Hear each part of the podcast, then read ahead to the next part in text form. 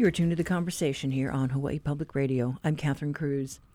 This weekend made a year since families began calling 911 about the odor of fuel in their neighborhoods.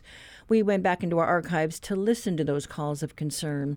No one knew that in the weeks to come, some 90,000 families living in housing served by the military's water system would be displaced because fuel had made its way into their tap water and was not safe to drink or use. Take a listen. Fire department address of emergency. Hi, um, I smell like fuel, like diesel fuel. I live on AMR, and um, I just it's a very strong odor. You come outside and you can smell it. Okay, hold on. Let me get in touch with the Fed Fire Dispatcher. Military Yeah. 911, what's the Yes. address of your emergency? Hey, RDC, this is Fire. I got a caller online uh, calling from AMR with a strong odor of diesel. Um, I did not dispatch yet. I wanted to bring you folks in and see if you still want if you want us to come and stay yet. Yeah, we'll take it. Ma'am? I guess there's a fuel, like a jet fuel storage area by Red Hill area, but um, just it's a strong odor. Yeah. And then another woman from an adjacent neighborhood calls in the emergency. This is the fire department. Address of your emergency. Well, I live in Foster Village, and Yeah. there's some kind of smell. I'm not Oh. sure if you guys got a couple calls from that.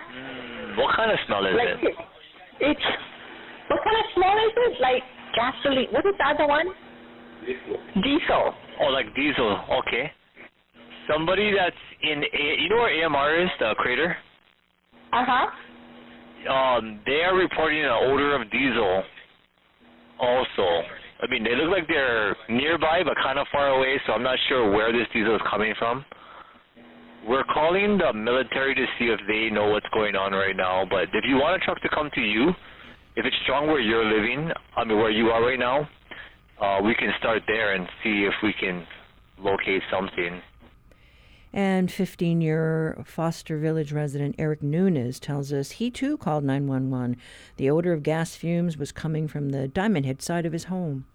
It was after about 10 p.m. We were getting ready for bed, and it was a strange smell. My daughter actually brought it to our attention because she um, she sleeps on this side of the house, um, and then I had thought it was the neighbors that were cooking or doing something. But we we went outside, we checked around. It was all dark. Nobody was doing anything, so we just called it in to let them know that we had a strange smell, and it was fume-like. Um, it wasn't like someone was doing barbecue or cookout, um, and that's what was strange about it, and that's why we called it in. And over the weekend, a group called the Oahu Water Protectors marked the anniversary of the fuel leak with three days of sign waving. On Sunday, they distributed water and um, uh, popsicles and ice cream to military families at the Naval Exchange. Mikey Inouye and about two dozen others with the Red Hill Coalition were on hand to engage military families.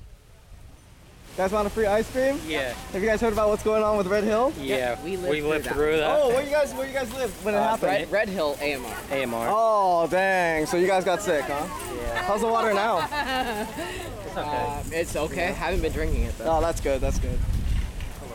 So what's the free coupon? Yeah, you want our free ice cream? Yeah. You know what's going on with Red Hill? Yeah, a Yeah. little bit. Oh, okay. The so- water's bad. Yeah, it's it's the one year anniversary of the leak, so that's that's kind of why we're here, just Oh, letting yeah. people know that it's still going on. You want one of these? Sure. Kind of informational pamphlet. I'm also part of the Mutual Aid Collective, uh, and, and we distribute water at Kapilina Beach Homes because the people still getting sick over there. So we were just there yesterday. Yeah, so it's still like really an ongoing thing, and a lot of people don't know about it. Like people are moving into these residences and they're not getting told until the water tells them. you know, Yeah, so, yeah. yeah. Anyway, there's free ice cream over there. Oh, okay. And Easterlin and her husband live at Kapilina Beach Homes in Ewa. Uh, she said it's been a hassle dealing with the contamination issues, the most recent with a break in a water main that meant low water pressure and the need to boil water. They don't trust that the water is safe to drink and rely on bottled water as a precaution. What are your thoughts at this point? I just hope it won't happen again. Because, you know, it just struggled having to boil water and, you know, you cannot wash your dishes with boiling hot water. Folks drinking the water now? No, we, we're just buying those water. We don't really want to drink the water, you know. It's just us, but I don't know about the other people. You don't trust the water? Yeah. hope it doesn't happen again. you know, especially like mixing it up with the fuel. Because my sister in law, she was the most impacted one.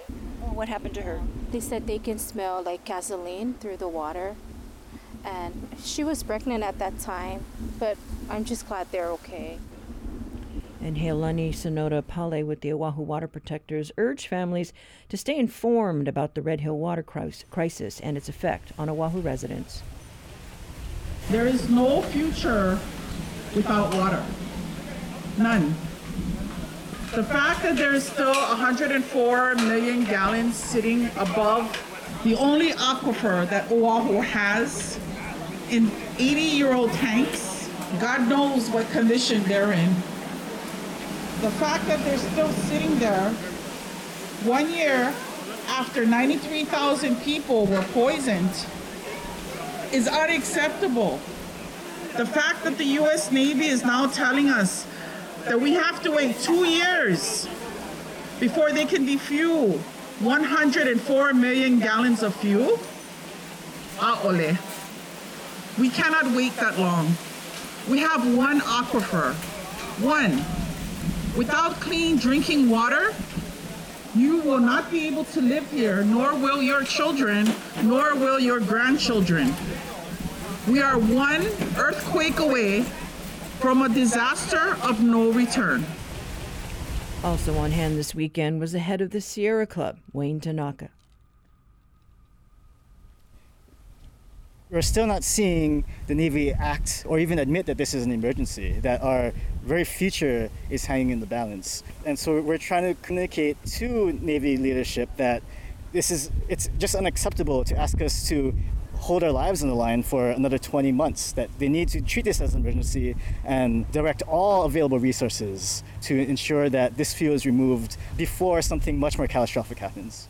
Tanaka was critical of the Navy's first informational forum, in which the Sierra Club of Hawaii, along with the media, was not invited to sit at the table. You know, I think some folks are very disappointed that the Navy decided to set up a forum that really did not have representation from the many, many groups that have been actively working to address this crisis that we're in. And we have seen the Navy hold its own meetings with regulators, with over the last eight years through the Administrative Order and Consent and the Fuel Tank Advisory Committee. And that hasn't resulted in anything except getting our water poisoned. What needs to happen is for there to be actual civilian oversight, actual transparent back and forth dialogue as we've been promised you know, over the last several months, rather than just an information sharing forum where people are only told what the Navy wants them to hear. And you folks are serving an eviction notice to the Navy. What do you say to people about the tack that you're taking now? Because the tone seems to have changed somewhat. To be clear, our events this weekend are really about connection, about reminding people that we're all connected, whether you're, you know, a military family or a, Native Hawaiian family. You know, like water connects all of us, and our futures all depends on the integrity of our island's environment and our aquifer. And so that's why we're out here. The eviction notice is targeted at the Navy command, the people that actually make the decisions whether or not to treat this as an emergency. And by being here, by building these connections, you know, we're hoping that we can send a stronger message that we all need them to do the right thing, to act appropriately, and to give us the transparency and accountability that you know we've, we shouldn't even have to ask for. And this weekend, that group moved from the uh, NEX to Makalapa Gate at Joint Base Pearl Harbor Hickam with the intention of symbolically serving an eviction notice to the military. When they found the gate closed, they moved on to Halawa Gate, where they left the notice at the sentry. And as we mentioned earlier, the Navy is making its top brass, a couple of rear admirals, uh, and others available to talk to the media this afternoon about its progress to date.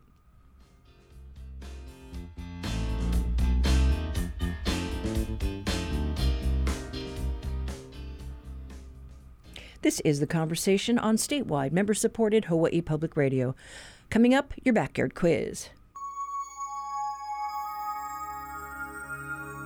Oni hoa, ole hua, oni hau, o kaua, o ahu,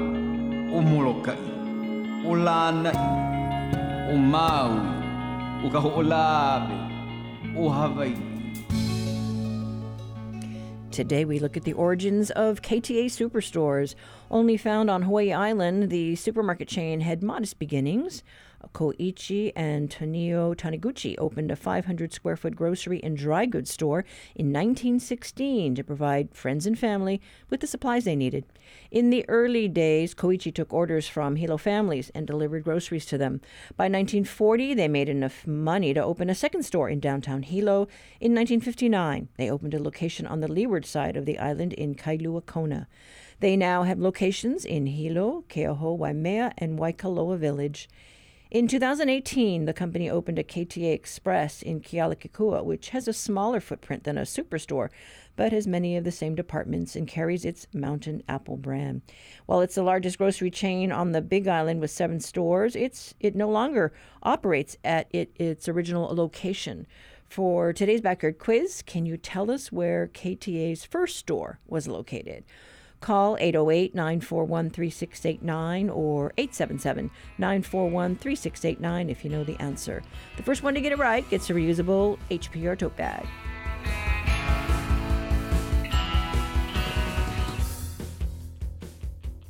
Support for the Backyard Quiz comes from NAREIT Hawaii, which is committed to supporting nonprofits that help to strengthen the community and help underserved families, such as Hawaii Literacy.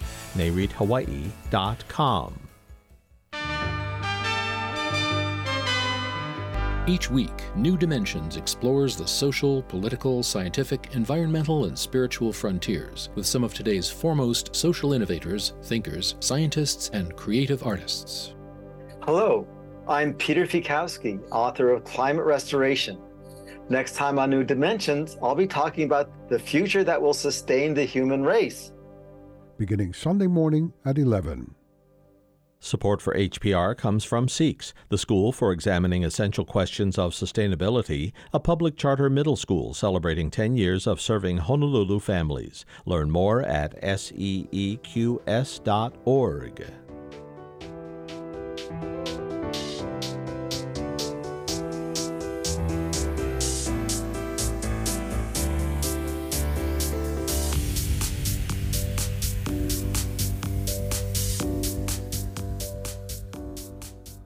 There is growing concern about the threat of feral cats to endangered species like Hawaiian monk seals. This past week, we learned that the death of two spinner dolphins was linked to the parasite toxoplasmosis. It's found in cat feces, raising alarms about feral cat colonies found near our shoreline. A newly formed nonprofit aims to help in that regard. It hopes to establish a cat sanctuary modeled after one on Lanai. Holly Hollowak joined us in the studio last week to talk about her proposal. I love monk seals. I love spinner dolphins. I love shorebirds. And I love cats. And a lot of cat people do. And we want to create a way of saving them all, which sounds kind of airy fairy, but there is a way to do it. Not all cats carry the toxoplasmosis gene. So, not every single cat in the world is going to sit there and make the problem. It is shed through their urine, their feces. I mean, not urine, their feces. And um, and then if it just sits there and nobody takes care of it, then it can through the rainwater wash down in the ocean, and an animal can doesn't necessarily mean they're going to, but they can, and then it becomes fatal, unfortunately. I've always been a cat lover, but I never really thought much about it until I started working for Weinberg Village Waimanalo. And uh, the first day I walked in the property, there were 50 cats just roaming all over, just cats everywhere. Nobody was really taking care of them. They weren't spayed neuter, they were just there. So, as part of my job, I started caring for them and I got them trapped and neutered with the help of cat friends and some other wonderful people. And I started feeding them and taking care of them, and I got a lot of them adopted. I got a lot of them gone to the vet whenever they needed vet care. And they became my colony. And then I found out that there are colonies all over the island and that people are caring for these colonies. And there are over 5,000 people on one, one Facebook group alone. And those people go out every single night and they care for their animals, they feed them, they trap, neuter, and, and manage them. It's called TNR trap, neuter, release back into the colony so they can manage them. And a lot of people say, well, why should you just just don't feed them? Well, if we don't feed them, what'll happen? They'll, they'll eat. They'll go, they'll go after the birds. More birds. Yeah, they'll go after the birds. They'll go to where they can find food. That's not going to kill them. They're going to be resourceful. So if we if we continue to feed them, we know where they are, and when we see new ones, we can trap and fix that new one. And why is fixing important? Some people don't understand TNR, TNR, TNR. That's all I ever hear. What does that mean? Well, when we fix one, spay or neuter, it stops the reproductive cycle for those cats, which means more cats will not happen. So the explosion can be reduced. So gradually, naturally, the colony will die off. Right, you're you're managing it is what you're, you're managing it exactly, and people spend thousands of dollars. So when I when I wanted to retire from the sanctuary, I mean from the village, I wanted someplace to take my cats. They're not really my cats. I can't bring them all home. What am I going to do with the mm-hmm. cats that are left? Which was about 40 or 50 and I said, "Okay, what am I going to do?" So I started reaching out to the community. Can anybody help me? And I found lots of wonderful people that have sanctuaries on a small scale in their backyard or their house they own. And then they're full though. Everybody's full. And nobody knew what to do with them. And then I found the Lanai Cat Sanctuary. And I love the Lanai Cat Sanctuary. It's an open uh, it's 4 acres with open fenced yard like a giant um, lion enclosure and they've got 700 cats in there. And the cats are well fed, they get all their medical treatment, and they're contained within this area. And um, the Lanai Cat Sanctuary has been working with the DLNR to, to bring the cats from the shoreline and the harbors, which is my goal. We want to care for the unadoptables and bring them away from where they can cause the most harm and try to give them a good life where they can become um, an educational area where people can come visit, bring their children. Obviously, some will become lovable and adoptable, and we'll adopt out as many as we can. But our goal is to take the ones that, if they went to the Humane Society, they would just be killed because they're not adoptable. You have just been able to form this nonprofit organization, right? And you're looking for property. Yes, we are still. That's the number one thing we need now. Uh, we're looking for land. I would like at least four acres. It can be more, preferably flat with some utilities because we're going to need water and electricity. And if we have tourists or guests or residents come to visit, we'll need bathrooms and whatnot. And so we're looking for a nice piece of property anywhere. There must be somebody with land in the community that uh, cares for this and wants to be part of the solution. So, Popoki Place is a wonderful board, and we're working really hard to do what we need to do to be ready when we get the land. So, right now, thank you very much for letting us come speak with you because I want to raise awareness that Popoki Place Oahu Cat Sanctuary exists and it is going to happen, but I do need land. And so you are reaching out to the different agencies, you know, to talk about, hey, this is, you know, our idea. We hope this can be a solution. Oh, and, yeah. And try and get some buy-in from these agencies. Oh, I have, yes. Um, Humane Society, Anna is their new director, and we love the direction that they're going in, and she's very supportive of us. We are uh, in the process of writing a MOA that that agrees that all of the cats we take will stop by there first, make sure they're trapped and neutered if they haven't been already, check them for any kind of disease or whatever, and then they'll come to us if they're unadoptable. So we've got a partnership there. We've got a partnership with Windward Community College Vet Tech program. Their vet techs will come and they'll have hands-on experience with our animals while we're caring for them. Um, we are working with, of course, the Lanai Cat Sanctuary. Keone Vaughn has been wonderful helping me. We just went over there on an exploration trip and spent time with Keone and his um, general manager Joe, and they spent all day telling us the ins and outs, the nitty gritties that we needed to learn and be prepared for. We're raising money now so that we have a pot of money when we're ready to, when the land shows up, which I know it will come, I believe it will come. We're ready to buy the fencing that we need to secure it, and then the people will communicate. The hopefully volunteers will come out and help us build it and then we can start taking cats. So, have you approached DLNR, Department of Land and Natural Resources? I actually did. Um, I wanted to reach out to Suzanne Case while she was there because I knew she was supportive of uh, the Lanai Cat Sanctuary. So I asked Keone if he could connect us, and she did by email. And she is very supportive of us taking the cats from the harbors and the beaches and the parks. So she she did say that she liked the idea of Popoki Place, and we needed it on Oahu, like other people are saying. Obviously there's zoning issues that you'll have to deal with. But what do you say to, let's say, critics who are fearful of a large sanctuary in the neighborhood? Obviously, I'm hoping that it won't be in a neighborhood that'll be troubled by traffic because I don't think there'll be a lot of traffic, quite frankly. Even though I want to open it to tourism, I think we're going to only be open for a few hours during the day, like 10 to 3 or 11 to 2 or something. I mean, we'll start small. It's going to start small. Uh, it's going to take a long time to get to the size of the Lanai Cat Sanctuary. But if I have the land in place and we're, we're established there, I can grow there. I can design and build what I have in my mind of the, the vision. And um, obviously, I want to reach out to the community and have the community buy in that this is a good for the community and that we're not, we're going to be good neighbors and that it really is something that we all need. I mean, really, if you, everybody has an opinion about cats. They either love cats and they want to help the cats, or they hate cats and they want to get rid of the cats.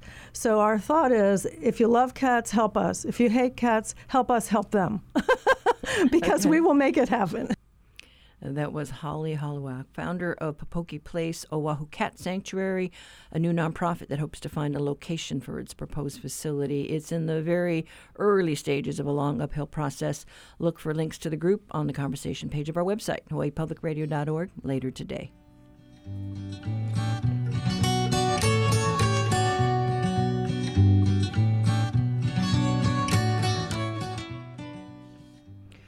Honolulu Civil Beat has a story today about reef insurance. Uh, Hawaii joins Mexico in taking a bold step to protect our marine environment. Reporter Marcel Honore joins us today. Good morning, Marcel. Morning, Catherine. Happy Monday. Happy Monday. And we want a happy reef, right? So tell us about this proposal. That's right. So this is, uh, it's even more than a proposal. It is now officially in place. It is a pilot program for private insurance that is a, a policy that is covering most of the reefs around uh, most of the, the main islands in, in Hawaii. And this has been spearheaded by the Nature Conservancy. It's the first of its kind in the United States, and the policy specifically protects against wind generated damage from hurricanes and tropical storms that either buzz the islands or come very close. There's a, a whole chart of how that payout breakdown will work. And it covers reefs on Oahu, Maui, Molokai, Lanai, and uh, Kona side of the Big Island. It is for $2 million of damage, up to $2 million total. Uh, through throughout the hurricane season of 2023, so it's it's two million all in, uh, but up to one million dollars uh, per hurricane or tropical storm event. And this was privately funded, and uh, it was paid. It was uh, the Nature Conservancy paid about one hundred and ten thousand dollars. I'm told for this this one policy through 2023. So it's interesting. I mean, if it's a new thing, but there are uh, insurance companies that are um, willing to do this it is this new novel approach. Uh, one of the uh, the pros, as advocates are, are pushing, is that you know that it can work uh, on the private side and the nonprofit side. They can work a lot faster than government. Although the state of Hawaii is doing feasibility studies, and they're very much interested in this as well. Uh, they're also working in tandem with the Nature Conservancy on uh, their their new model uh, to get all the permits and, and to have everybody in the loop. But yeah, for the insurance companies, it is actually in their best interest. It's not just kind of to you know be uh, out of the goodness of their hearts to protect coral reefs. Coral reefs are are natural infrastructure and they're natural barriers against these kind of storms that are projected to hit the Hawaiian Islands more and more as climate change increases. And so it's actually in the insurance company's best interest to try and, and better protect these these natural structures as best they can because that might help them avoid having to do additional payouts for the properties that they're insuring on the coast. And so, how's it working in Mexico, where they've started this? It is uh, from the the reports I've seen. There have actually been a couple of payouts uh, for their the two different policies uh, that just preceded this one by I want to say a couple of years. There's there's one that covers area around Cancun, and there's another one that covers uh, more of southern Mexico and Belize. And both of those areas have been hit by hurricanes.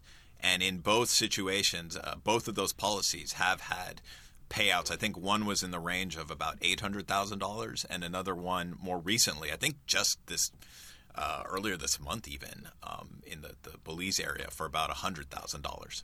So we're insuring like the large coral heads in case they get what damaged or um, uh, knocked over. Yeah, Right. This would provide for like immediate response, rapid response in the wake of a storm and get that money there quickly for these kind of restoration efforts to clear out debris very quickly in the wake of a storm. That could also mean that the coral heads themselves, as they're kind of bowling balls out there, uh, you know, that get dislodged, as well as maybe even gluing stuff and even uh, gluing coral back to the to the reef itself, as well as uh, efforts to regrow the nurs- the the coral over time in in nurseries uh, away from the reef itself. And just to be real clear, so this is basically storm damage. Um, I mean, it's not going to cover like uh, boats running aground on a reef or anything like that.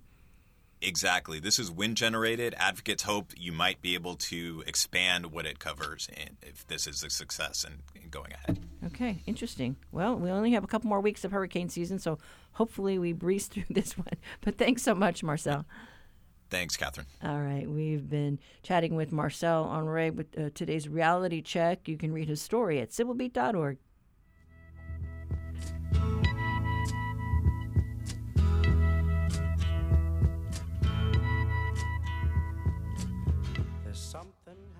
Support for Hawaii Public Radio comes from the Shidler College of Business at UH Manoa, offering an executive MBA, shidler.hawaii.edu.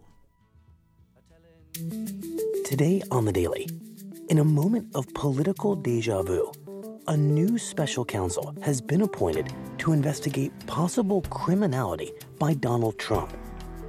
We look at how this special counsel is different from the last one. I'm Michael Barbaro. That's today on The Daily from the New York Times. Beginning this afternoon at 1.30. Support for HPR comes from Mobi, a Hawaii wireless company serving the island since 2005, committed to providing personal service to each customer, featuring a locally based customer care team. Learn more at mobi.com.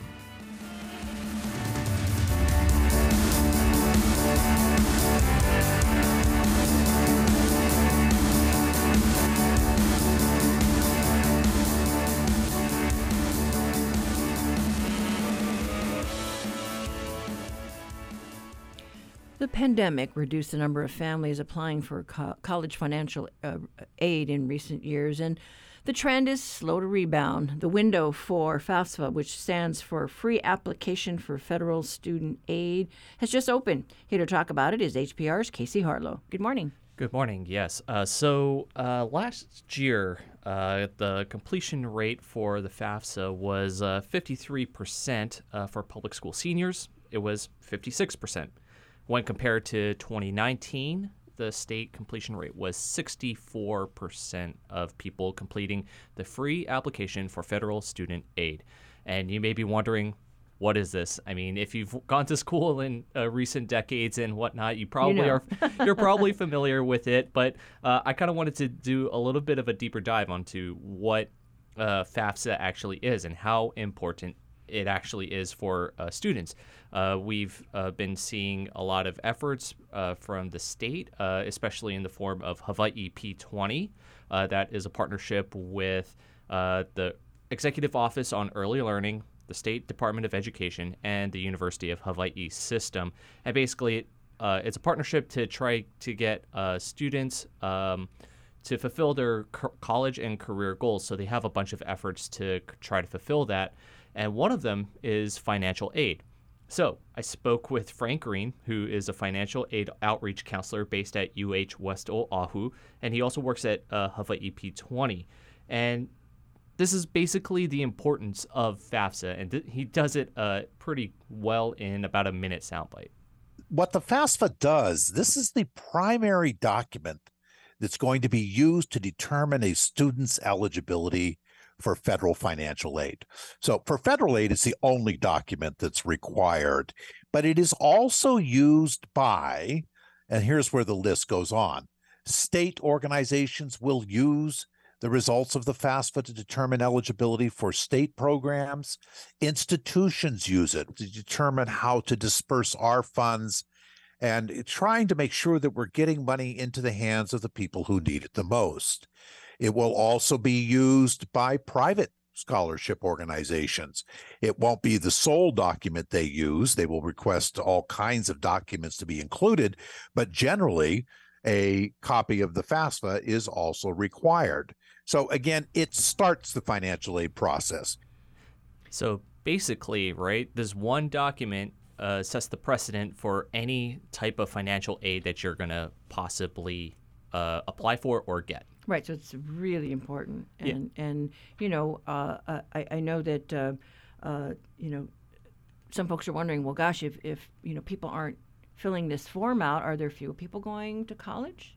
Uh, well, that remains to be seen. Uh, some people, um, and this kind of gets into the misconceptions a, a little bit about, about FAFSA. So some people don't fill out the FAFSA because they say, you know, their um, income is too high. They're not going to get any kind of financial aid. That's simply not true. And, you know, Frank, uh, Mr. Green actually addresses some of these concerns and misconceptions that people have. And, um, you know, this dip uh, is a little bit of a concern because what it means ultimately is that millions of dollars is going unused for Hawaii students and Hawaii families. Um, you know, billions of dollars is up for grabs every year for uh, student aid. And yet, if there's not that many people getting, if they are going to college, you know, that's money left on the table. And so, uh, Mr. Green also uh, uh, kind of addresses some of these uh, misconceptions that a lot of people have about FAFSA. Typical misconceptions that we hear it's too difficult to complete. And I, I have to tell you that it's not. This is not a tax form, it's much easier. I've heard people say that it takes too long. You know, we don't have the time to get this. Hey, this is, is a 45 minute to an hour process. We also hear from parents and students that we make too much money. We're not going to get anything from financial aid. Keep in mind that the FAFSA is the beginning of the financial aid process. And while your income levels may make it so that you're not going to receive any of the federal grants, FAFSA is still going to be used by most scholarship organizations. And another misconception, uh, I spoke with Angela Jackson. She's the uh, associate director of uh, Hawaii P20 and also the uh, director of its Gear Up Hawaii program. And she says a lot of people kind of misjudge the affordability of college as well. We have done surveys with our students and families, and we see that our students and family tend to overestimate the tuition for a University of Hawaii campus. And that misconception about the tuition could lead them to decide, oh, maybe college is not an affordable option for them. And uh, another thing about the University of Hawaii tuition, uh, there is going to be a press conference at noon uh, Mm. regarding the tuition increase. So I will be sitting in on that as well. But uh, to get back to FAFSA, you know, not only does this help pay for college, uh, you know, they Green and uh, Jackson admit that they're you're not. It's almost impossible to get 100% of people to complete the FAFSA, but what they do want to do is raise awareness for people because this not only pays for college, but if you are going into, say, a vocational training program, FAFSA could also help pay for that as well. Okay. All right. Well, thank you so much, Casey. Thanks. We have been talking with HPR reporter Casey Harlow about financial aid for college students. Uh, to read his stories, go to our website, hawaiipublicradio.org.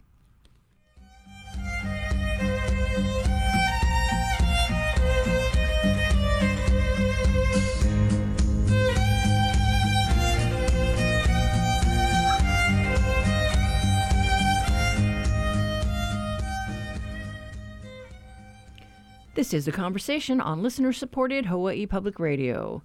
Have you ever wished there was a map of our universe? Well, your wish has come true. Astronomer Christopher Phillips joins HPR's Dave Lawrence to talk about a new interactive map of the universe in your Monday Stargazer.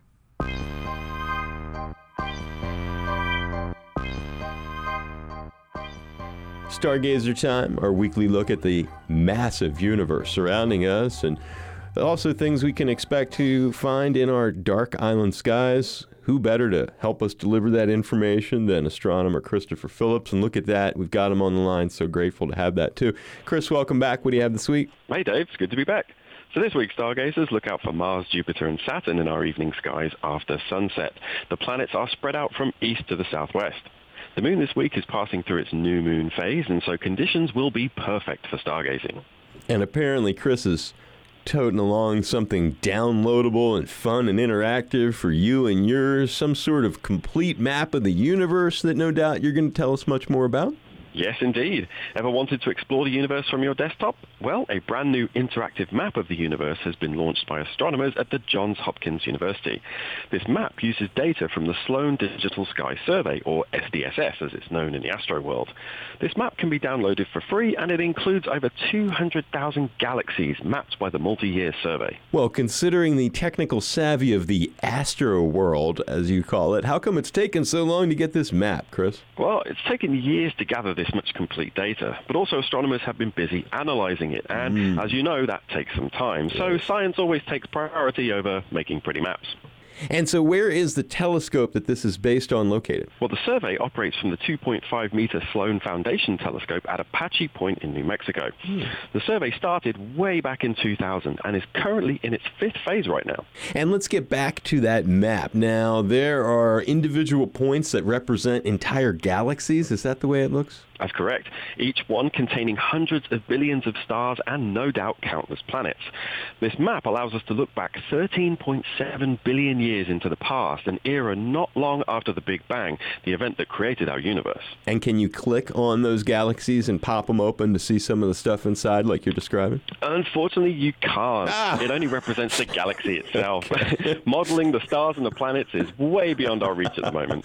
Well, there's something for a future stargazer. And as a final final note, Chris, what do, what do you think Sloan has taught us about the universe? Well, this survey has been instrumental in helping us understand things like the nature of dark matter, the evolution of galaxies and galaxy clusters, and it's also helped us explore quasars at the very distant edge of the universe. Well, another exciting stargazer with lots of fun stuff for everyone to do. And where, Chris, can folks look for this? I understand they've come up with a really, really simple and catchy URL. it sure is. It's simply mapoftheuniverse.net.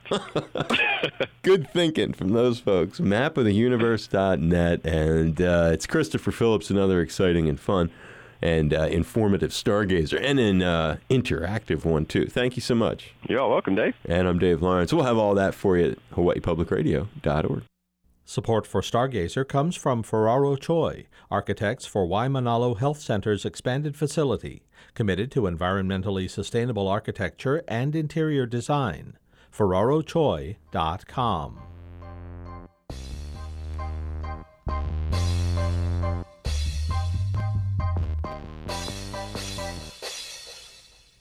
In today's backyard quiz, we look at a century old family business on the island of Hawaii, known for its private label Mountain Apple brand, Mountain Apple brand, and the Living in Paradise show. KTA Superstores is an iconic grocery store chain found only on the Big Island. Through the years, it's opened stores all over the island, including a KTA Express store in Kealakekua. The family business has spanned four generations of leadership. Koichi and Tonio Taniguchi started the business in 1916. Over the years, their son Tony and later nephew Barry took the reins. Barry's son Toby is currently the president and COO. The chain now has three stores on the Kona side and four on the Hilo side, but it all started with a modest 500 square foot grocery and dry goods store in Waiakea, which is the answer to today's backyard quiz. Unfortunately, that store no longer stands today because it was destroyed in the 1946 tsunami. And our winner today, uh, Hemang uh, Saraya from Maui. You got it right. That's today's quiz. If you have an idea for one, send it to talkback at hawaiipublicradio.org.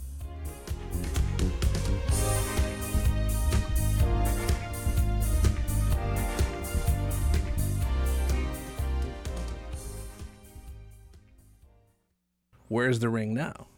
The ring is right here. Wow. Yeah. Hawaii Public Radio brings you the past into the present. Oahu native Kevin Kuroda told us about his uncle Robert Kuroda. He was killed in action near Bruyères, France.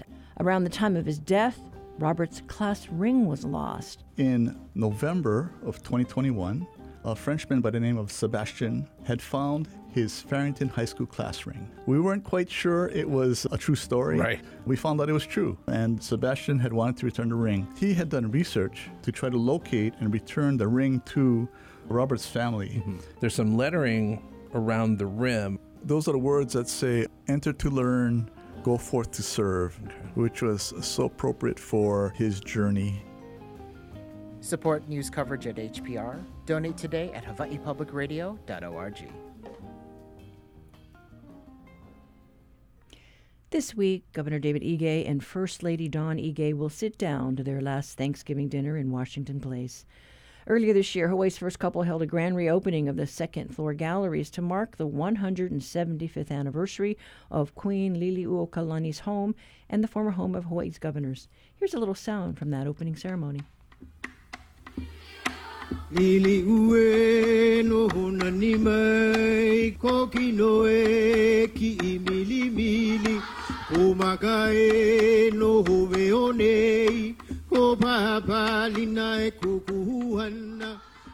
First Lady Dawn Ige presided over the festivities and welcomed guests for tours that finally resumed after the pandemic put everything on pause. The upstairs library at Washington Place is now open to the public for research on the Queen. We sat down with Dawn Ige in the room to reflect on the theme, Iola Mau Ike Kumu, a strong foundation to grow and thrive.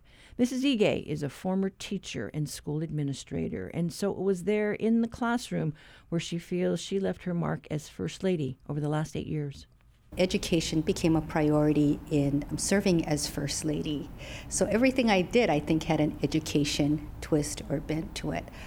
One of my first initiatives was Choose Healthy Now with the Department of Health, where we promoted healthy eating and we worked with the convenience stores such as 7-Eleven, Aloha Petroleum to help put up displays to indicate which were it was red, yellow, and green. And green was the healthy item, yellow was in between, and red was uh, you should just caution yourself on it when eating. And that became popular among the convenience stores just to get the message out on healthy eating.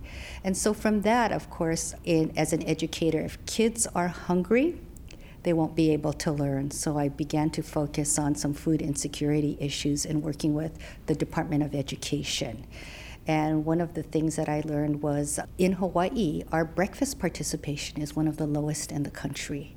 So while we provide breakfast and kids who have free and reduced lunch can, can get breakfast pretty easily, kids weren't eating breakfast chances are, you know, you get up late and we all get up late in the morning to rush to get breakfast is not always, you tend to skip breakfast. And that's what we saw going on with the young children. They were e- either just quickly eating or not eating a full breakfast. So we wanted to be able to um, promote breakfast eating in the schools or look for alternative ways to serve breakfast, such as breakfast after the bell. After school starts, they would be able to grab and go a breakfast or have breakfast in the classroom. And some of those models worked out very successfully in the schools that piloted those programs. Just like our family, it's, you know, we were, my kids were always running out, we were always rushing out. And I remember David would give them a peanut butter sandwich for breakfast. Most of the time they wouldn't eat it because we would find it at, at the end of the week at the bottom of their backpack. so that was quite disgusting after a while. So you learn that but at the same time, eating breakfast makes such a difference academically because they're they're fueled for the day, they're ready to learn. So we really wanted to see this breakfast participation go up. And we were able to get some interesting helpers for, to help promote that. Marcus Mariota um, helped support the effort. He went out to Central Middle to promote breakfast, and he his foundation contributed uh, funds to help build a courtyard area so kids could go out and have breakfast there and enjoy the morning meal. Well, that's really neat that you were able to bring in some of our role models for the children to, to connect with them. Right. You know, for me, I know if I talk too much about breakfast, it's like their mom scolding them about breakfast. So of course Marcus is very he's very uh, notable and very well liked in the community. So that got the attention of some of the kids, I think. Well, you know, when I talked to the governor, and he did, you know, mention that uh, we did have some tough times with the pandemic, Mhm. and he made had to make some tough decisions. But you helped play a part in kind of boosting the programs that were available. So, one of the things that we helped to boost was at that time, all the schools were providing free meals to kids, even if they weren't coming to school because we had that shut down. The meals were free, but it was a grab and go meal. Now, part of that is you can offer these things, but if people don't know about it, they won't come and get the meals. So, we worked with No Kid Hungry, a national organization, and Black Letter Advertising Company to promote um, grab and go. So, we did some social media campaigns, a print campaign to help inform the public that free meals are available at the schools. And we saw the numbers go up after we started this campaign because we wanted people to really take advantage and know that you know, full healthy meals are available at the schools, and that would be for breakfast and lunch. Also, during that time, we had, I had launched it just before the pandemic, but continued during the pandemic, was Ohana Readers. Ohana Readers is a literacy program in partnership with the Hawaii State Library, Friends of the Library, and Dolly Parton Imagination Library. So, this is a program, it's, you know, Dolly Parton has the structure for it where kids between the ages of zero to five receive a book in the mail at no cost.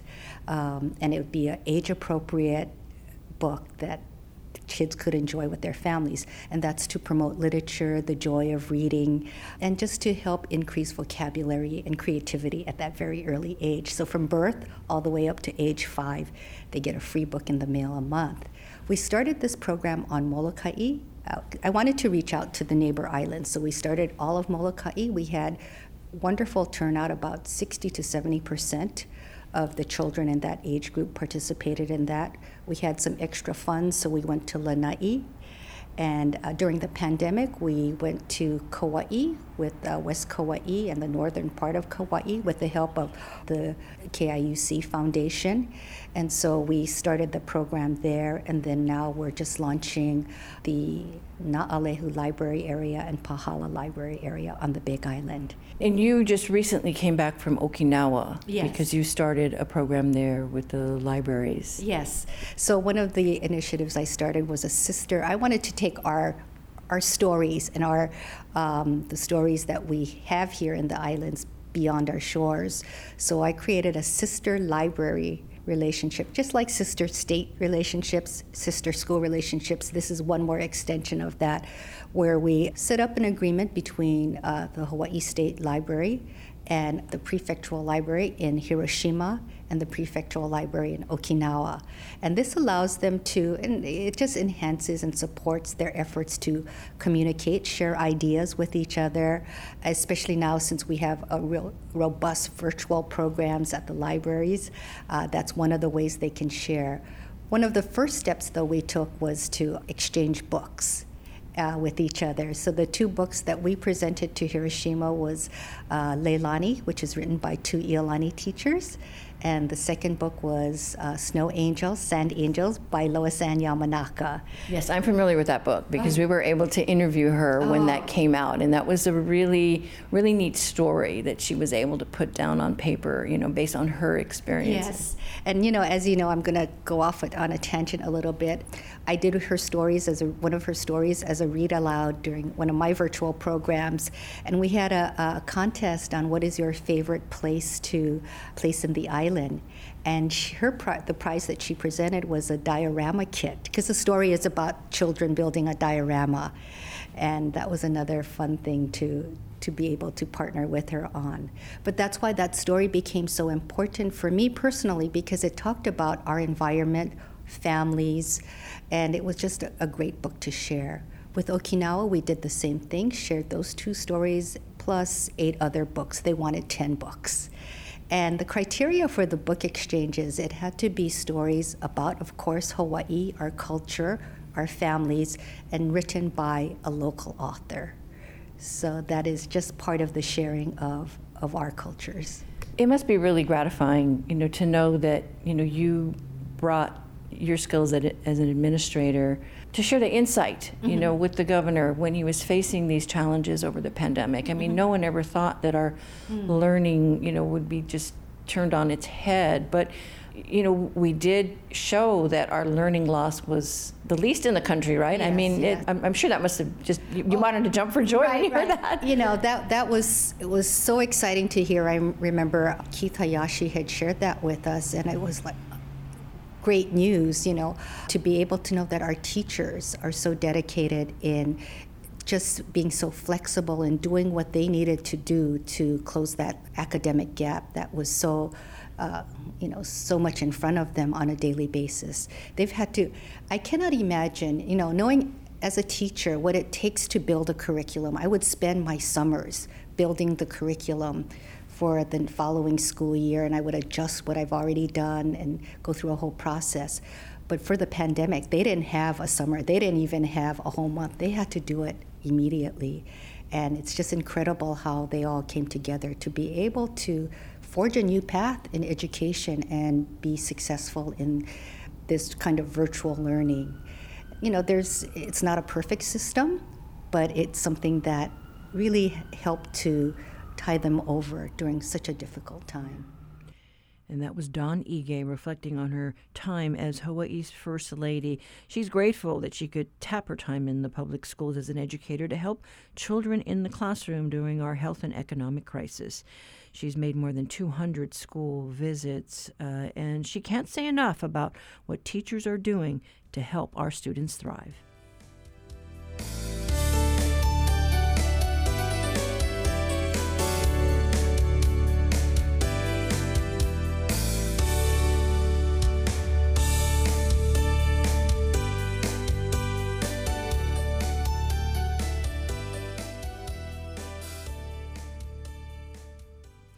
Well, we're all out of time. Tomorrow, we plan to hear what the Navy has to say about the one year anniversary of the Red Hill water contamination crisis. Do you have a Red Hill story to share with us? Call our talkback line 808 792 8217. Reminder all of our shows are archived on the conversation page at hawaiipublicradio.org and find the podcast version of the conversation on Spotify, Apple, or wherever you get your podcasts. I'm Catherine Cruz. We'll be back tomorrow with more of the conversation.